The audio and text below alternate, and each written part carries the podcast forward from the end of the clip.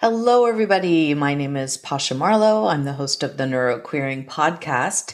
And I wanted to share with you today some of the presentation that I will be presenting at the ADHD International Conference in Baltimore, Maryland this week. I'm recording this in late November 2023.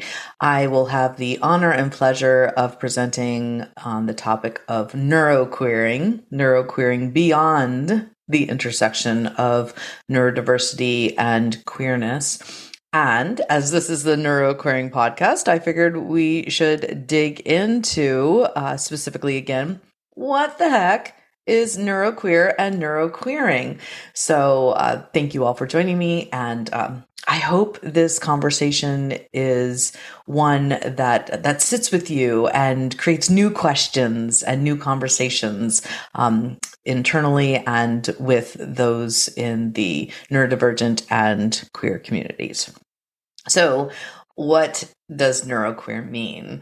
Um, this definition is from Nick Walker, who wrote the Neuroqueering Heresies book. I'm looking for it uh, and uh, she defines a neuroqueer individual as anyone whose identity, gender performance, and neurotype has been shaped by their engagement in practices of neuroqueering, regardless of their gender, sexual orientation, and neurotype.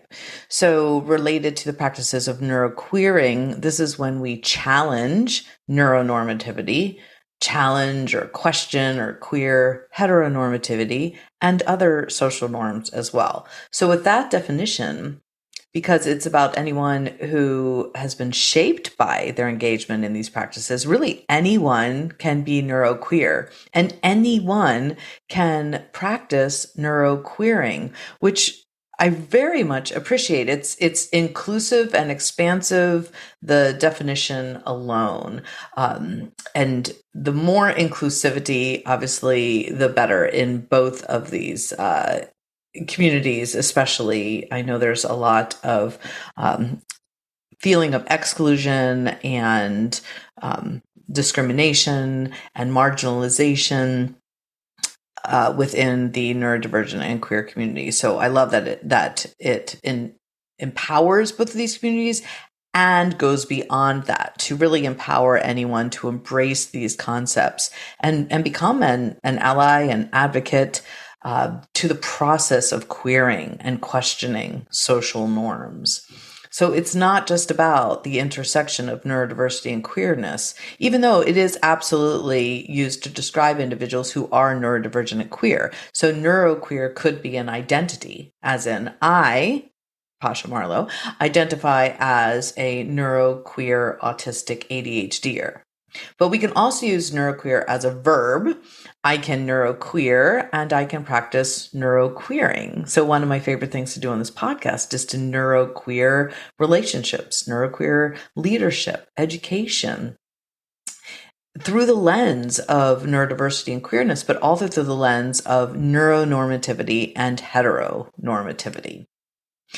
Everything we uh, talk about today and anything related to uh, neuroqueering is going to be done through the lens of the neurodiversity paradigm. The neurodiversity paradigm has roots in a social model of disability very different, radically different from the medical model. The neurodiversity paradigm states that it's actually the environment that disables people. It focuses on removing barriers in society that exclude and oppress neurodivergent people. So, for instance, you'll hear our society is disabling, or rather than saying there are low functioning people, no, rather, there is a low functioning society that does not accommodate the needs of people who are disabled or neurodivergent um, or have just greater access or support needs.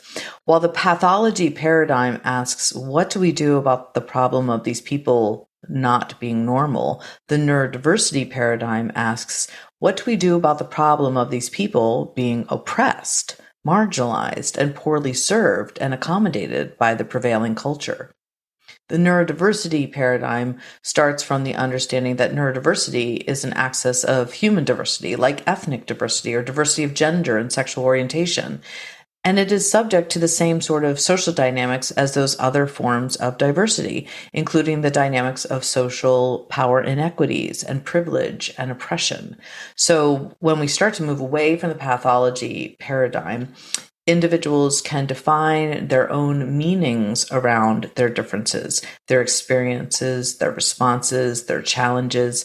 And uh, recently, I've started to dig into and, and play with the word neuro belonging, neuro belonging in the sense that we feel a sense of belonging uh, and authenticity and truth in ourselves, and that we define as neurodivergent people our own meaning about our differences, experiences, responses, and challenges. Um, so we're going to be exploring that idea of neuro belonging, um, going beyond belonging uh, belonging being being accepted as your authentic self. So I wanted to take that one step further um, to being accepted as your authentic self, uh, also within your meaning around your differences, experiences, responses, and challenges, um, as well as your own internal sense of neuro belonging. That you will you will not uh, betray yourself. That you will stay truthful and authentic. Um, internally, even when others don't understand or appreciate or celebrate or even believe you. So, um, Brene Brown, by the way, uh, has a great quote Fitting in is becoming who you think they need you to be in order to be accepted. Belonging is being your authentic self and knowing no matter what happens, you belong to you. If you don't betray yourself, you can belong anywhere. I really love that. And I and just that image of belonging anywhere, no matter what, is what really inspired me to to create this this word and this concept of neuro belonging. So I'm also going to share that uh, there's a lot of I shouldn't say a lot. There's very little research. There's some research that explains the uh, intersection of neurodiversity and queerness, but so much of it is through the lens of autism. There really needs to be so much more. And obviously, neurodivergence expand, expands far beyond autism and ADHD and dyslexia and so on. So it's going to be really interesting as time goes on the correlation between neurodivergence and queerness. And I'm using queer as an umbrella term for LGBTQIA.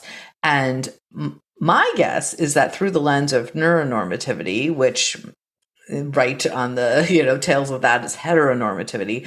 I believe that uh, lgbtq will be under the umbrella of the neurodivergent umbrella that is um, through the lens of neuronormativity uh, and heteronormativity, that is not to say in any way that LGBTQ um, should be uh, pathologized, because in my opinion, nothing under the neurodivergent umbrella should be pathologized or considered a deficit or disorder or something to be fixed. Um, all of it is just difference and diversity. I do want to mention uh, a lot of research showing that Gen Z and millennials are identifying um, in vast numbers as neurodivergent and or queer. In fact, a research uh, study by ZenBusiness showed that half of Gen Z identifies as neurodivergent. And I would imagine that's within the limited view of um, neurocognitive conditions like ADHD, autism, dyslexia. I, I wonder as we expand the neurodivergent umbrella to include pretty much everything in the DSM, um, mental health struggles, um, innate and acquired neurodivergence, that that number is going to grow. I, I imagine actually that most people will identify as neurodivergent. So the majority of people, interestingly, will identify as neurodivergent, and society will still uh, be accommodating um, those that are neurotypical or masked neurotypical um, and set up to uh, create a society that um, that doesn't accommodate neurodivergence or disability. Um, so it'll be interesting to see how Gen Z uh, and younger generations change and transform uh, societies. I think certainly in the workforce, we're going to see a lot of change because the Gen Z is going to make up 58% of the workforce in 2030. So if Gen Z makes up 58% of the workforce and half of Gen Z at least identifies as neurodivergent, we're talking 85 million people who will value neurodiversity affirming practices, who will really demand that um, neurodivergence is understood and celebrated and elevated. They will um, celebrate neuroinclusion and neurobelonging and psychological safety around neurodivergence and disability and mental health uh, challenges. So I believe that that Gen Z actually is going to change the the landscape of the workforce and society at large because younger generations are ready to disrupt the status quo. Younger generations are embracing diverse, fluid, and nuanced identities. They care about access needs for all. They they look through the lens of intersectionality and neurodiversity and disabilities and mental health and they're demanding change they're ready to dismantle the systems of oppression and um, i i have just high high hopes for what um, what the younger generations are going to bring. And it's my passion and purpose to create more inclusive leaders um, and healers and and parents and practitioners to help uh, create safer spaces to improve the caring and support for uh, the neuroqueer community, uh, for the neurodivergent community, disabled community, mental health community. So all of it. Um, I think it's really going to be important. So some of the things I'm talking about in my uh, presentation at the ADHD conference will be specific tools that we can use to um, to really help care for and support and advocate for these communities better. And speaking of the conference, I'm leaving tomorrow. I'm flying out from Maine to Baltimore tomorrow. And um, I've been practicing, of course, my presentation. I've been writing and researching every night. And um, and you know when you get nervous you just don't sleep very well. So uh, i was thrilled when i came downstairs this morning and saw that um, my box of magic mind showed up. Magic mind is this new little shot uh, drink that i that i take. It's um it's it's herbs it's matcha it's energy in this tiny little bottle. And i take it with my coffee to increase the efficacy of the coffee, but amazingly, I haven't needed to take my ADHD meds since taking this. Um, so I am going to bring, and I love that they're in these little bottles. I wonder what the ounces are in here. Yeah, this is going to work. I'm going to be able to bring these on as my carry on. And, um, and then as soon as I get to Baltimore, I'm going to put them in my brother's fridge and then I'm going to have one every single day with my coffee because it allows me to feel more alert and uh, energized. So I have my, you will see here, my very big coffee mug. This is every day for me. Um, and my little, uh, my little shot, my magic mind shot. Delicious, by the way. And, uh, I do this every morning instead of my meds. Mm-hmm. For those that are listening, I am drinking my Magic Mind. It tastes so good, and I'm very, very, very, very, very, very, very, very picky about how things taste.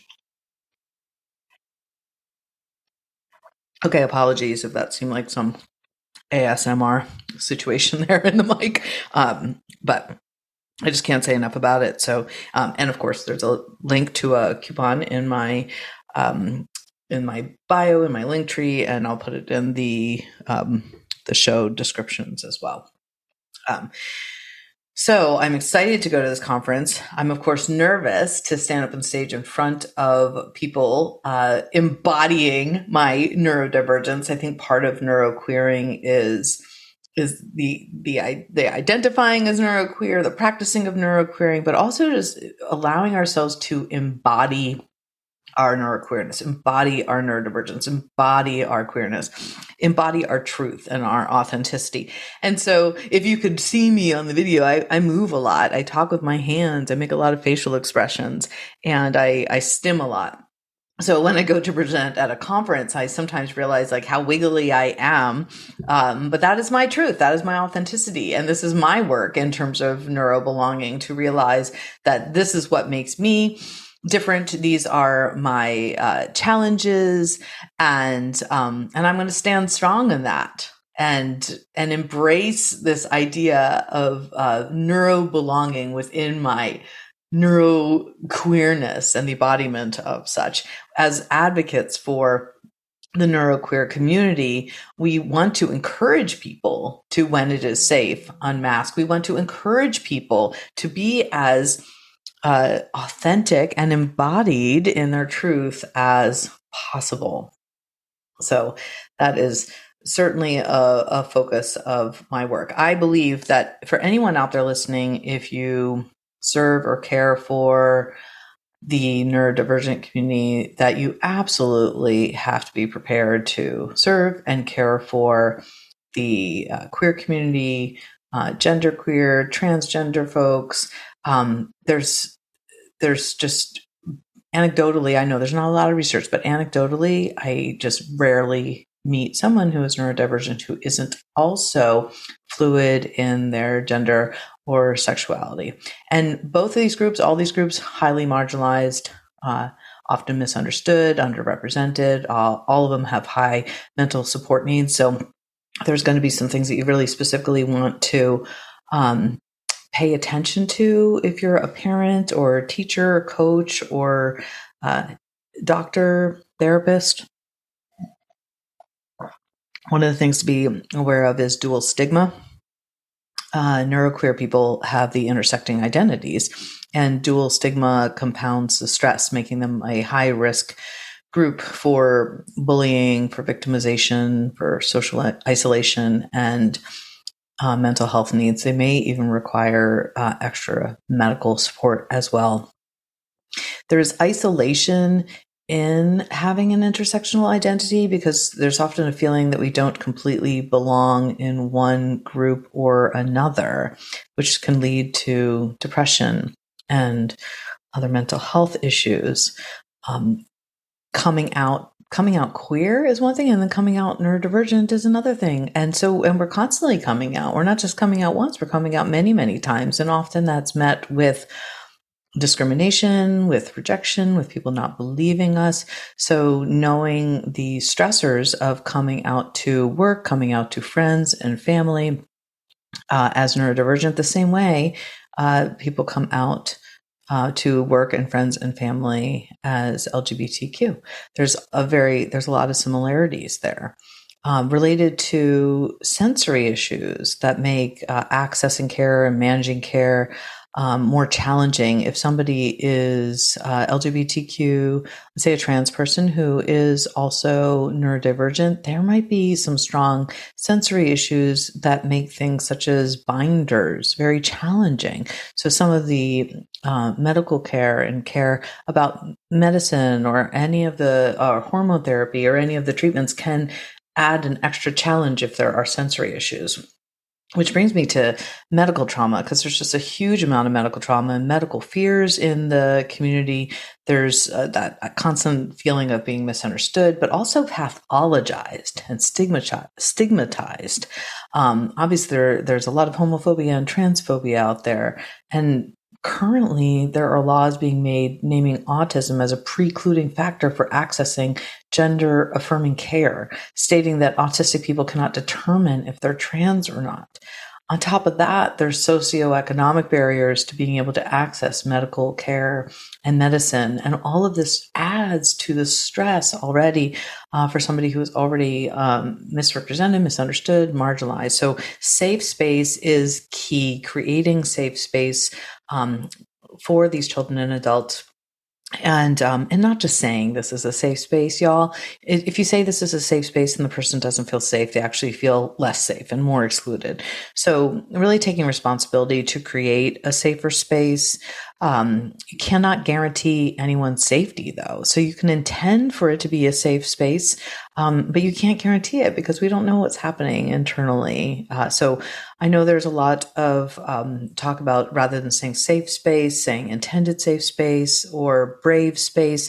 Just remember the the inherent inequities around brave space because somebody who is already marginalized is just in their day to day life already needing to be brave, brave to wake up, brave to get out the door. So we can't also expect them to come to spaces and be brave and be authentic and share. Like the leaders, the people with the power and the privilege need to be able to establish safe enough spaces so that people can come and not need to be so brave. The leaders need to be brave. The leaders, those with power and privilege, need to be brave enough to proactively establish safer spaces, psychologically safe spaces where people with the most intersecting marginalized identities have safety to speak up, to speak out, to offer feedback without negative consequences. That is psychological safety. And only when the most marginalized uh, folks can do that can you say at all that, that the space is psychologically safe.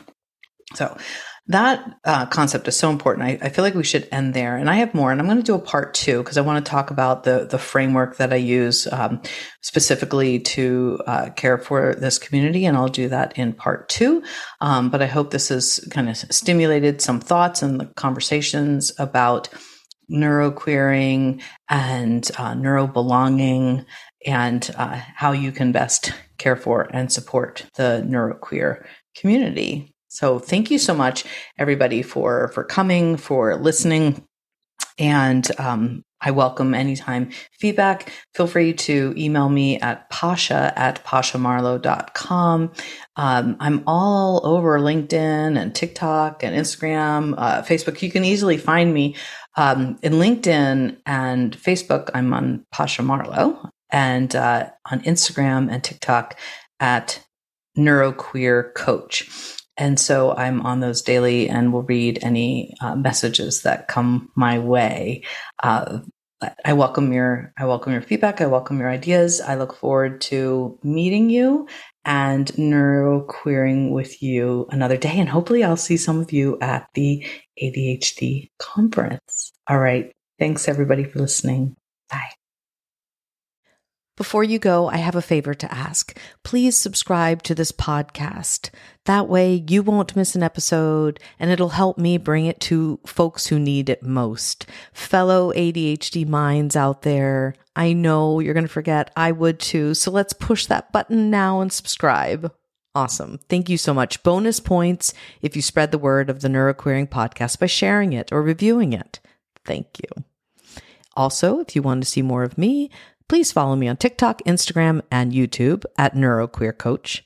Sign up for coaching at pashamarlowe.com or to guest on my show or leave feedback, email at pasha at neuroqueering.com.